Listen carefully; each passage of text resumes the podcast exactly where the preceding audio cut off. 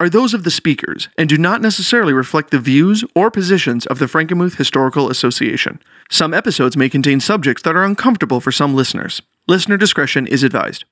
Hello, and Guten Tag, and welcome to Historians in Lederhosen. I'm Garrett. I'm Nathan. And I'm Malcolm. We are three historians from the Frankenmuth Historical Association, located in Frankenmuth, Michigan. The association owns and operates a seven gallery museum, a historical log house, Fisher Hall, and a collection of over 30,000 artifacts. Check those out at frankenmuthmuseum.org or right on our Facebook page at Frankenmuth Historical Museum. This podcast will tell the stories of Michigan's Little Bavaria to the real Bavaria and anything in between. Be sure to tune in every other week and listen to the three of us and our guests as we dive into the wide world of history.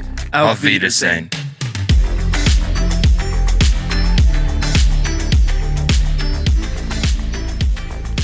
Hi, everyone. Welcome to another episode of Historians in Lederhosen. This is Nathan. Um, today, we decided to talk about Frankenmuth and Christmas and Christmas traditions, especially. So, I mean, anyone that's ever been to Frankenmuth kind of knows um, all about how it's Christmas town. It just turns into Christmas town every December, um, really starting in November, I guess you could say. True. Bronner's Christmas Wonderland, the world's largest Christmas store. It's right here in Frankenmuth. Uh, there's a giant Christmas tree in the middle of town, ice rink, hot chocolate, um, Santa's reindeer farm, all kinds of Christmassy stuff to do. But how did this come to be? That's sort of the question um, that we're asking. And we're going to explore some old traditions, Christmas traditions, German traditions, Frankenmuth traditions, and get to the bottom of all this. So um, I just wanted to start with a question for you two. Do you know why Christmas is on December 25th? No, because? I remember in Catholic school, I was taught that Jesus was born on December 25th. And then I learned that that might not be true. So you're, you're right. The, so we don't really know when Jesus was born, right? We don't know the time of year, the date. There's decent guesses, but it's it's really just a guess. Um, so really, the oldest traditions kind of go back to um, the winter solstice. So middle of winter, everyone kind of, which is like December 21st, right? Um, middle of winter, everyone gets gathers around to celebrate and um, celebrate the end of not really the end of winter, but the end of darkness in a sense. So the winter solstice, as you all know, is uh, like the midpoint. That's the darkest day of the year. After that, it starts getting lighter for longer during the year. So it's a cause for celebration for a lot of people. I'll tell you, with my commute in and out of Frankenmuth every day, yeah, I'm feeling the darkness right now because I'm basically coming in in the dark and going home in the dark, and I just live in the dark, and I spend most of my time in a basement. So I'm ready for the solstice. Let me tell you. So we're gonna have to throw a solstice party then, December Hey. twenty first. Let's do it. In the in the association basement. So if we want to throw uh, a traditional solstice party, we would we probably need a cow to to slaughter or something because that's what they did. Um, and so like it was also a time of kind of abundance and a lot of food, and it was just a joyful time basically. Um, come the fourth century, Pope Julius First, he decided it was time to start to celebrate Jesus' birthday, so he just chose December twenty fifth. I don't know why he didn't kind of choose the actual solstice day or what the thinking was there, but it was timed up around the solstice. So maybe these parties were more like Mardi Gras in a sense that like it was extended party, right? I don't know. Um, so so that's why um, it's celebrated on December 25th. Pope Julius really set that date, and ever since then, um, it's it's been a celebration. Um, does, can anyone fill us in? Do you know um, more about like how Christmas kind of came to the United States? I did a little research into this, but I honestly don't know. I always think about it like through the different types of Christmas traditions we have. Like Okay. it comes from it comes from like the different immigrant groups because that's one thing when I was doing research for this um this episode is that I found out like Frankenmuth obviously is a German town, so I was looking more into the German Christmas traditions, but I started to realize like Christmas is different everywhere. I remember like during school we'd learn about the different names for Santa Claus and stuff like that, but I didn't realize like how different Christmas can be. Interesting. So, um, yeah, the Christmas really kind of came, I think, to the United States um, not at first. It didn't come to the United States until like the 1800s, which is kind of recent if you think about it, um, because Puritans were one of the first groups to kind of come over to the United States, right? And they were um, kind of against these sort of pagan symbols, quote unquote pagan symbols, like the Christmas tree, for example, which actually was a long standing tradition in Europe. Um, but the Puritans decided um, that like all sort of religious imagery should be about Jesus and be specifically religious. So something like a tree didn't make a lot of sense to them. So they kind of quashed things. Actually, for a good 20 years or so in Boston, any Christmas celebration was actually illegal. Like you could not celebrate Christmas or you'd get in trouble. Um, so this all kind of starts to change in the 1800s, especially when Germans start to come to the United States, um, and I think that kind of explains a lot why Frankenmuth can be known as a Christmas town, like you were saying, Garrett.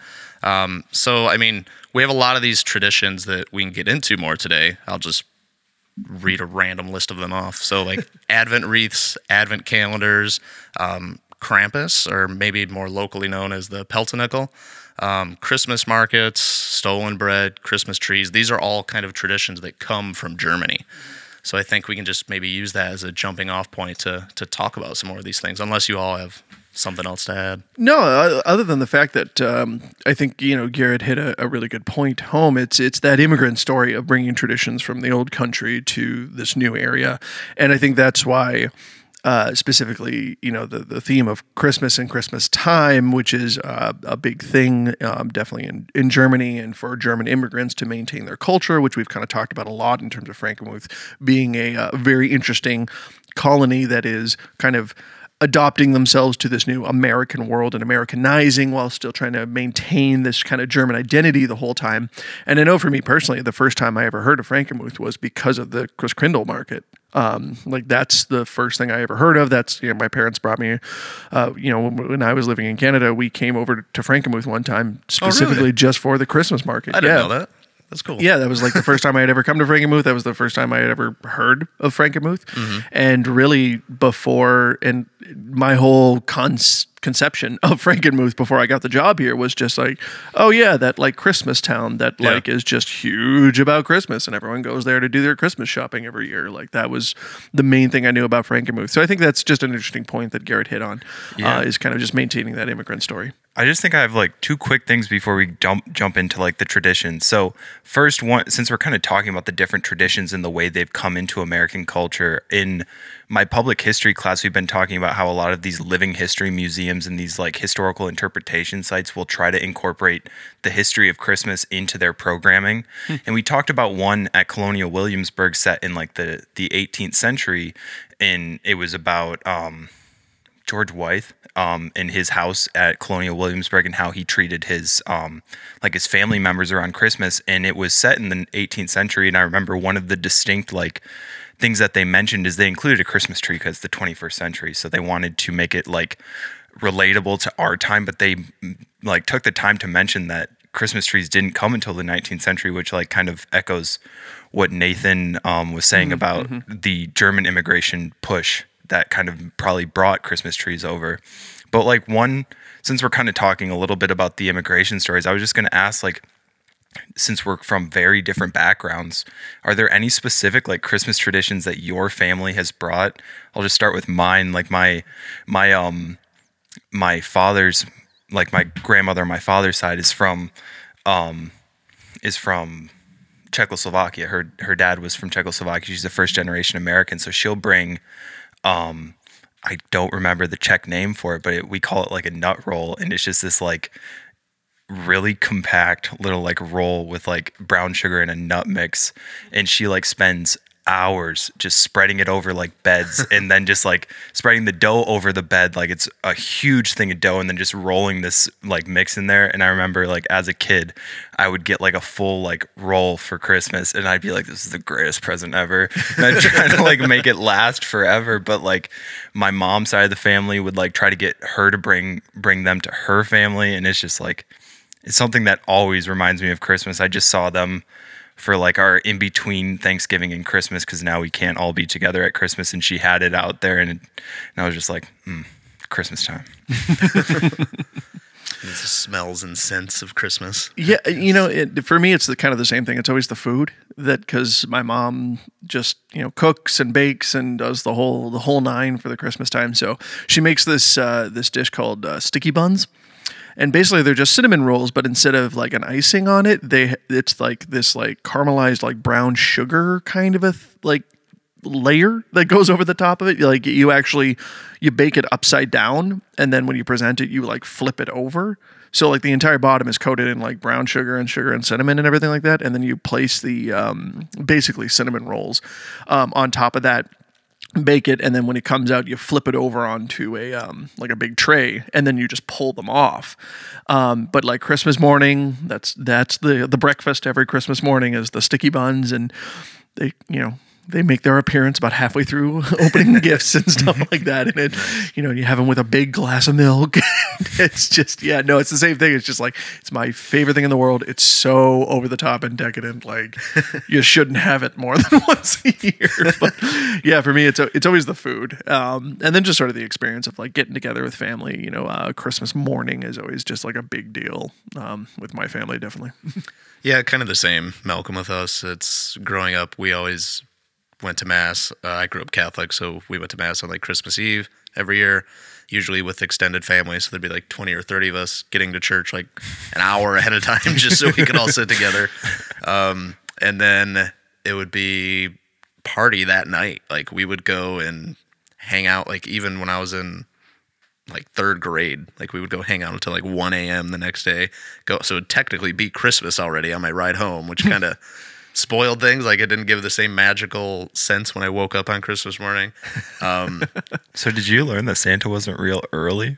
yeah, yeah. I think I kind of knew that early. Like I, I never really can remember a time when I thought Santa was real. Distinct moment getting made fun of in fifth grade for still thinking Santa was real. We're gonna have to put a parental advisory on this episode now, just in case any of our younger viewers are tuning in. I'm so sorry. I just remember like one kid, like I was talking about how I was waiting for Santa to come right before Christmas break, and he's like, "Dude, he's not real." And I was like, "What do you mean?" Oh, you had, you had the kid that just dropped the knowledge on you. And then I had to go home, and my mom was like, "Well, I'm sorry." and from that moment on, I started to find where they were hiding the gifts. I ruined Christmas for myself for like five years. Yes, I definitely found the hiding spot as well. My mom's closet, master closet, second shelf, presents galore.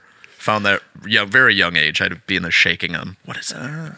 See, that's funny because I grew up with my mom really disliking Santa and the whole concept of Santa because my mom was like, no. I'm buying all these gifts. Like, I'm not giving some fat guy in the North Pole the credit. Um, but uh, my dad grew up with with Santa, so they agreed. Apparently, this is what I'm told. They agreed at a young age that um, we were allowed to get one gift from Santa, but the rest had to be cr- appropriately credited. so me and my sisters always got like a movie we wanted to see or like a board game that we could all play together. So it was always like a, a communal kind of present for the three of us. And it was like one gift from Santa. Like, oh, this is the gift from Santa. I'm, I'm sorry to stay off track, but just one one thing before we jump in. As a Canadian, can you explain to me the difference between Christmas and Boxing Day? Oh, yeah. Um, so Boxing Day is kind of Canada's Black Friday. Um, traditionally, Boxing Day obviously comes from the United Kingdom.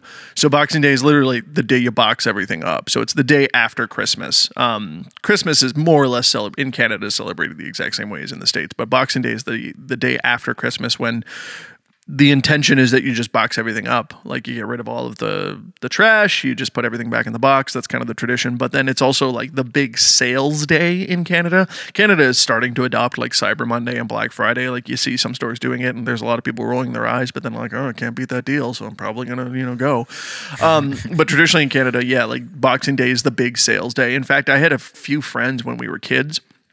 They didn't really get anything for Christmas. Uh, they just got gift cards because they lived like a couple blocks away from the mall. So their parents and their grandparents would just give them gift cards to all their favorite stores, and then they would take those on Boxing Day the day after Christmas and go to those stores and get the stuff they wanted. Um, it was a pretty good deal, actually. Gave them a lot of autonomy. Honestly, honestly, I think the U.S. should adopt that. I think that should be our new Black Friday. Well, no, because they'll just add it on. It won't be the new. This is America. If there's something to sell, they're just going to add it on. They're not going to take out one sales day to add another one. Like, As someone who works in retail, I can I can confirm. well, all this discussion is getting me a little hungry. So maybe we should talk about some of the great uh, foods that uh, are kind of in the Chris- Christmas tradition. I know Garrett and I just before we started the episode already kind of got into it because we are really excited talking about it. I just kind of want to dive in if that's cool with you. I Nathan. need you to educate me on Stollen bread. Okay. That's what we're here for. So I don't know if everyone's familiar, but uh, Stollen bread or stolen bread is a fruit bread which is made with nuts, spices, candied fruit, and powdered sugar, and is enjoyed throughout the holiday season traditionally. Uh, so it's kind of like a, a Christmas bread. Uh, it's not everyone's cup of tea, but it, nowadays it's very uh, sweet and decadent, and kind of going along with um, kind of the nut bread that Garrett enjoyed, the sticky buns that I enjoy. But uh, it's got a fascinating history, a storied history, uh, to say the least. Um, originally, complicated. It was, it- yeah, a little complicated. Originally, it was not nearly as decadent, um, and a lot of that actually had to do with. Um, the influence of the Catholic Church and uh, the different rules about different kinds of ingredients you could make, and also adhering to um, rules and standards for Advent. So um, I think I'll I'll kind of start and set the scene a little bit, and then maybe uh, Garrett, you can take it from there. But uh, like any uh, good tradition, it starts kind of in myth. Uh, there's no real clear origin of like the day that it started or anything like that. Um, it's commonly um, agreed upon that uh, Stollen bread started in Dresden and was said to have originated in possibly around 1329, uh, or at least into the, the late 1300s is when we start seeing actual evidence of it.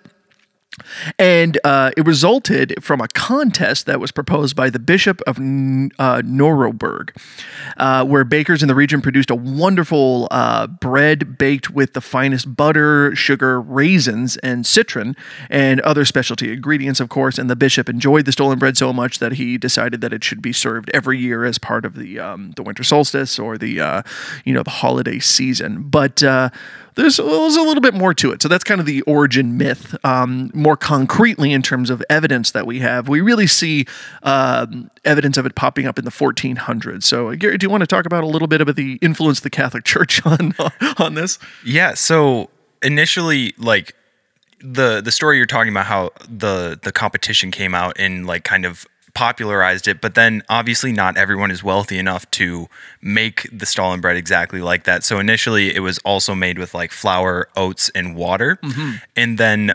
Due to Advent being a time of fasting, the Saxon bakers were not allowed to use butter. So they had to use oil, which was made out of turnips, apparently. Did not know that. And apparently it was very hard to make and also more expensive than butter. So in um, 1450 prince elector ernst and his brother duke albrecht sent a letter to pope nicholas v asking for a like special permission for the saxon bakers to be allowed to use butter in making their stollen and um, pope nicholas read it and he went no thanks absolutely not Nope, no butter for you.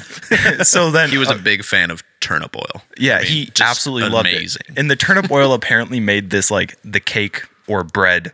It's now more commonly known as like a cake bread than it was back then. Mm-hmm. But apparently it just made it tasteless and flat.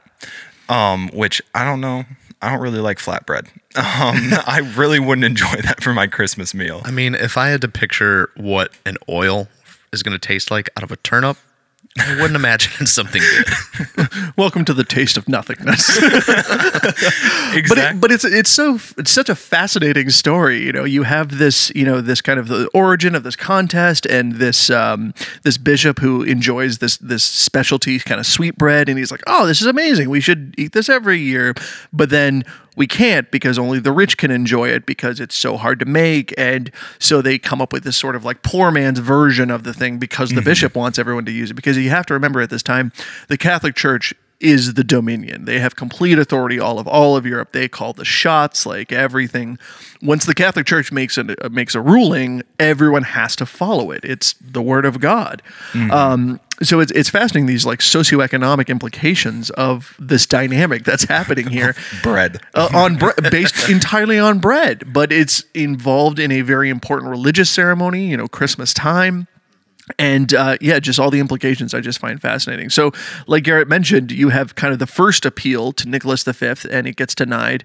Garrett, how many times did they keep? Did they have how many, how many popes did they have to wait through? So it took four decades and multiple prince electors, and then five separate popes before Pope Innocent VIII in 1490. That date is disputed, but he sent what would be known as the butter letter, and he was The- like The the butter butter, letter. No, yeah, no. and he approved that the prince elector's family and their bakers could use butter, but only them. No one else in the region could use it. Um, but then, ironically, you know, Germany is the the like starting off point of the Protestant Reformation, and um, when Saxony. Which is ironically where Martin Luther is from. Um, when Saxony becomes Protestant, they're like butter for everyone, dude. You, I don't care. I don't care if you yeah. want. You can use butter during Advent. It's fine. butter revolution. We're making everything with butter. This was an amendment to the 95 Theses.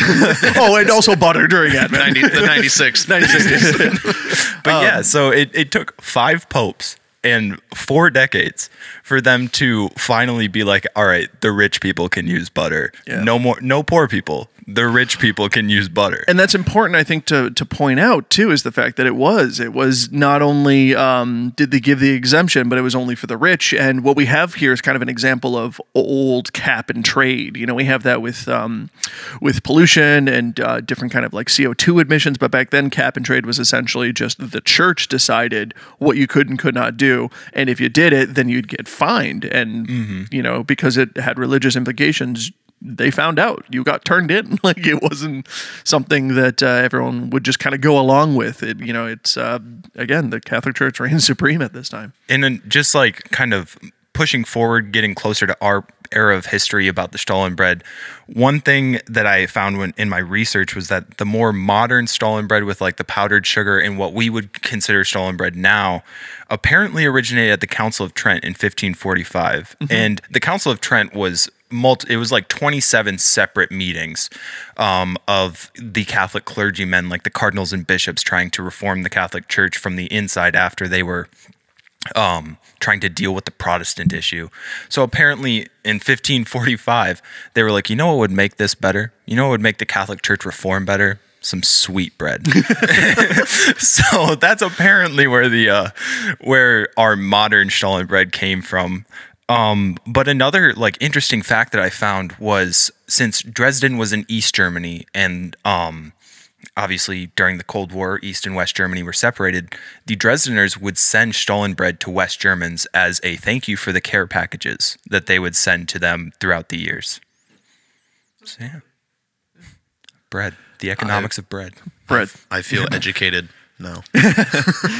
it, it, it was just like it was one of those things like i kind of it was in my notes and i was just kind of like okay what is this? Oh, okay weird fruit bread whatever. And and then i kind of went back to it and started like diving in and then i couldn't get out. Like i was just like So i was down the rabbit into the politics of When you- Stollen bread. When when just a specific type of bread has a full Wikipedia page that isn't just the one section, you know it's about to be interesting. when a pope sends a letter called the butter letter like yeah you have my attention sir and just another interesting fact because we're trying to relate these German Christmas traditions back to Frankenmuth.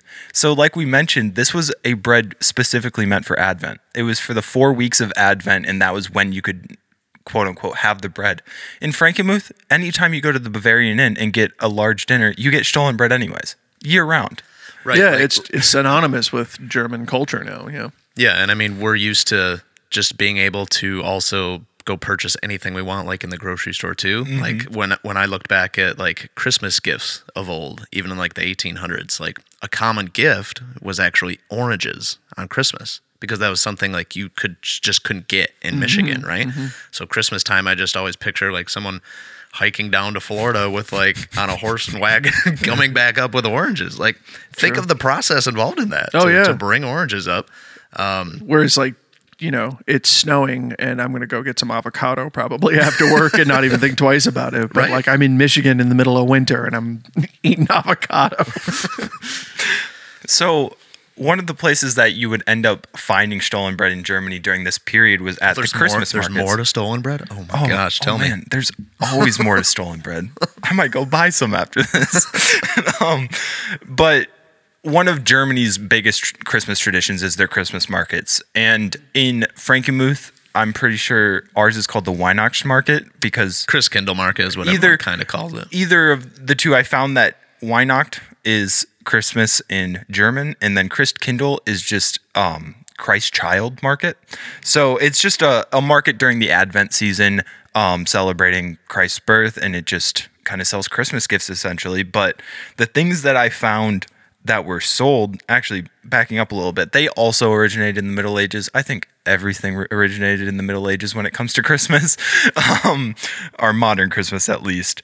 And they run primarily during the four weeks of Advent. Um, due to the Middle Ages, like history of Germany being the Holy Roman Empire, these markets spread outside of what we would consider modern day Germany to the different kind of regions that were touched by the Holy Roman Empire. So, like Austria, Switzerland. Apparently, they have one in Paris now because of these like relations. Um, but the common attractions would be a large nativity scene, um, other things like candied plum figures. It has a very long German name that starts with a Z, and I just don't want to offend people by trying to pronounce.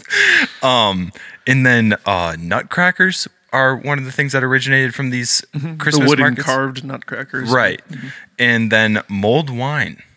Oh yeah. Sounds delicious. You guys ever had mulled wine? No, I have not. Hot it's wine. interesting. My, yeah, my mom really likes it, and she. Um, I always have like a glass. It's not my favorite thing, but uh, yeah, it's it's interesting. It's like you know hot wine basically, and And apparently also the original like kind of creation of eggnog came from these Christmas markets, which I don't in the modern day I don't trust eggnog because I don't trust anything made with eggs that in in like a liquid form.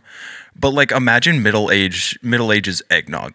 Like I don't trust that at all. I don't I don't understand how people were like hot egg alcohol. Yes, please. Absolutely.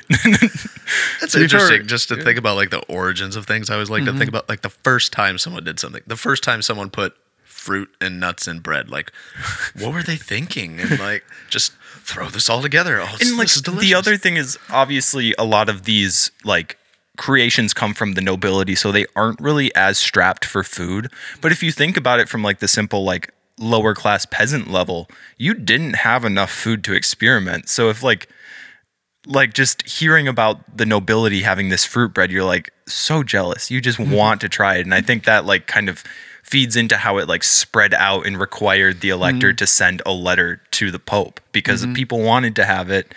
Um so it's just it's kind of interesting but back to the markets the markets are still one of the largest tourist attractions around the christmas time Yeah. in germany a couple of the like most famous ones are the nuremberg and dresden um, Christmas markets that get 2 million visitors per year. So if you think about it, four weeks of Advent, that's 500,000 people a week.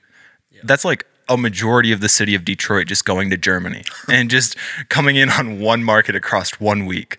And I just think that's just like, from my personal standpoint of not wanting to be around that many people, that's just that's just kind of scary to think about how many people are just in this little market here. is that anxiety pre or post COVID? All of the above, please.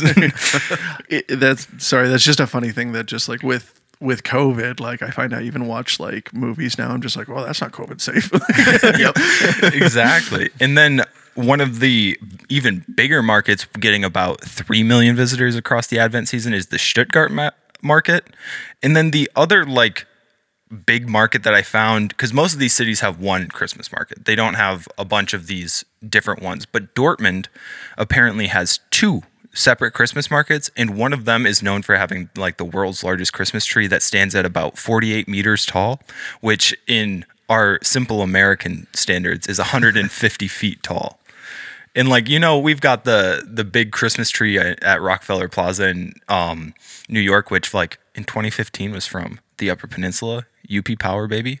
Um, but I don't even know how tall that is, but just thinking about an 150 foot tall Christmas tree. I'm pretty sure we had a 150 foot tall Christmas tree in our courtyard at my high school, but I'm not going to brag. I think you just did. Um, but that's interesting too how these Christmas markets have really diffused across the entire world um, because they're in Canada too. Kitchener, uh, Kitchener Waterloo in Ontario has a Christkindl market that I've been to a couple times. It's fantastic. It, it kind of like it's all across the downtown, indoor and outdoor, and that's the big uh, distinguishing uh, characteristic I think of one of these Christmas markets is it has to be outdoors and there has to be a little bit of everything too. It's not just shopping. It's sort of a whole event. Like you go, especially in Canada too. Like you go skating.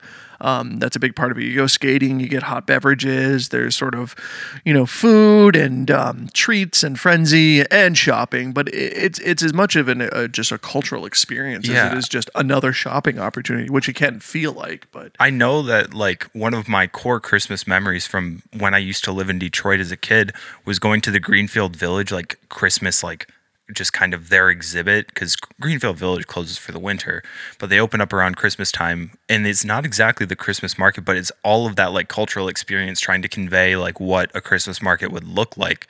And that's where I learned about all these different traditions of what Santa Claus looks like in different countries. And then it's also skating on an outdoor rink. That's just kind of like a core Christmas memory for me. But Oh, yeah. also just a core memory of living in the Upper Peninsula, just having to skate outside. But I think it's just a, it- it's a Midwestern thing too, you know, because um, in Stratford, like the Avon River freezes every year, and everyone goes out and skates on it at least once a year. Like it's yeah, I think it's just a traditional Midwestern thing.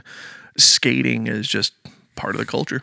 And Frankenmuth actually just got a skating rink this year too. So, Facts. uh, yeah. how tall do you think the Christmas tree next to the association is? Oh, that's a good question. Uh, it's big. 40? 40 feet, You think? Yeah. I would guess. That's it's a guess. D- just like honestly this is completely unrelated to history or christmas the concept of like height of things doesn't make sense. Like like like 40 feet. 40 like you tell me that christmas tree which is like taller than the building is 40 feet and i'm like no it's not. That's like a thousand. I don't get i don't get it. Your, your sense has of been- and height is just completely. this has been this has been- Geometry was a whole nother subject for Garrett. It's just this has been science and height with garrett I'm just imagining you in like a high school like class, just like these numbers make no sense, and you just like throw it up in the air and you just walk out and walk straight into a history course. Like, tell me about culture. no, I, I took AP calculus my senior year, and on the AP test, there was one question. We definitely learned enough about it, and it's like the short answer portion of the test. And I'm looking at this, and it's close to the end of like my period, and I go, I don't know. So I drew a literal potato on my AP exam, on the calculus exam, because I don't understand math, and that is why I'm in history. but let me tell you about potatoes. right. And the history there. The Irish potato famine. Yeah, we, we could make an episode about that. Um, but in all seriousness, uh, getting back to a little bit of kind of some local traditions in Frankenmuth and why Frankenmuth is such a Christmas town.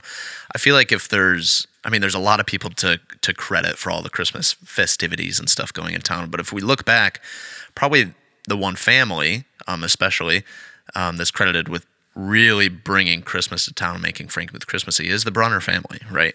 Um, and it all kind of started with uh, Wally Bronner. Um, he actually started um, a sign painting business. He was kind of a very talented artist when he was in high school and stuff. And in his parents' basement, he just he started painting some signs. Um, he actually went to um, Bay City, I think it was, and because it's kind of how he got his start, right? Um, he, and he decorated a window front of, of a like a general store basically. Um, and there were some men who were from Clare, Michigan, that happened to be traveling um, to Bay City, and they saw him working on it, and they stopped there like, "Whoa, this is amazing! Like, can you tell us more about this?" And like, he was just so charismatic and kind of passionate that these people from Clare decided, okay, you can come decorate our whole city, and so he did, um, and he he got a lot of joy out of it, I think, um, and so he started coming back to Frankenmuth and really developing kind of his business, I guess. So the sign painting business I was talking about, this started in his parents' basement. Um, he started doing a lot of Christmas sort of decorating around town, from my understanding. Um, and then eventually he got so much um, like his business grew so much that his parents' basement couldn't contain it anymore, right? Um, so he had to move into a shop on Main Street. Um, actually, I think uh, it's it's the um, I forget which one was the first one because he actually had three buildings um, on Main Street at one point all at the same time. Um, but the but Bronner's Christmas Wonderland kind of started there. I think like at the Record Bank, um, Tuscola and Main Street, and so he he pretty much had like a corner of Frankenmuth. These three buildings were on, right? And people just flocked to Bronner's, like so much so that town would just be shut down to the point where he was like, okay, now this is expanding so much, I've got to move again. And Bronner's decided to build um, at their current location. Um, and now they've expanded to being like six and a half football fields, I think their store is. Um, so yeah, the world's largest Christmas store, and it's pretty legit. Um, Close like four days a year, four or five or something. Ah, because I know their sign forget. says something about it. Um, yeah, like are they actually closed on Christmas Day? I, I, wonder? think they're closed Christmas Day. I know it's Probably Thanksgiving. Thanksgiving and Easter. Because one thing to note is like when you say Bronner's Christmas Wonderland, like Christ is in capital, is like Yeah. Mm-hmm. entirely capital letters. So he's going to be closed for these like religious holidays as well. And so I, I wanted to to throw out Bronner and and um, Wally Bronner especially because I think he's kind of really to credit for uh, Frankenmuth being a Christmas town. But like like we're saying, like a lot of people are to credit nowadays with making Frankenmuth Christmassy, right? Um, and like, what are the main sort of reasons that you two think like that Frankenmuth became a Christmas town. I mean, we talked about the traditions, right? We talked about some local people that brought these things. I would add in like faith in general is kind of a reason, um, that, because I mean, Christmas season, like everyone goes around saying Jesus is the reason for the season, right? Um, and I think when we look at St. Lawrence and like the rich sort of faith history with the Lutheran Church here in Frankenmuth, I think that's also a reason that the community kind of comes together and celebrates and is able to to make the town Christmas town, basically. I think just another like like more conceptual reason is although Americans might not recognize it, most of our Christmas traditions come from like Central Europe, so Germany and things like that. So like when you hear about like the Michigan's a little Bavaria, you're and then you hear again that they have the Christmas Wonderland. You come to visit the Christmas Wonderland, then you're just driving through town and you realize like how Christmassy this makes you feel, and you don't understand that it's because of like the Bavarian style buildings, and you're like, in American culture, I think we just associate like Bavarian and Alpine architecture with Christmas for some reason. That's just like my personal belief. but just again, it's a, has a lot to do with not only the faith in like Christmas Wonderland, but just also the region of Michigan we're in. Once you once it hits the Christmas season season, most of the time we have like snow on the ground. It just feels like Christmas. So I don't, I don't know how to explain that. So I think we could go on and on about Christmas in town, but I think we better wrap it up here and maybe we can do some more later. Um, but if you would like to come to Frankenmuth and really experience Christmas, this is the town to do it in. I mean, now we, like we were mentioning, um, there's a giant Christmas tree in town. There's the Christkindl Market. There's the ice rink. There's a lot of things to do here. Um, so come on out to Frankenmuth, and thanks for listening to to today's podcast as well. If I can spit that out. Um, everyone, Merry Christmas. Auf Auf Wiedersehen. Wiedersehen.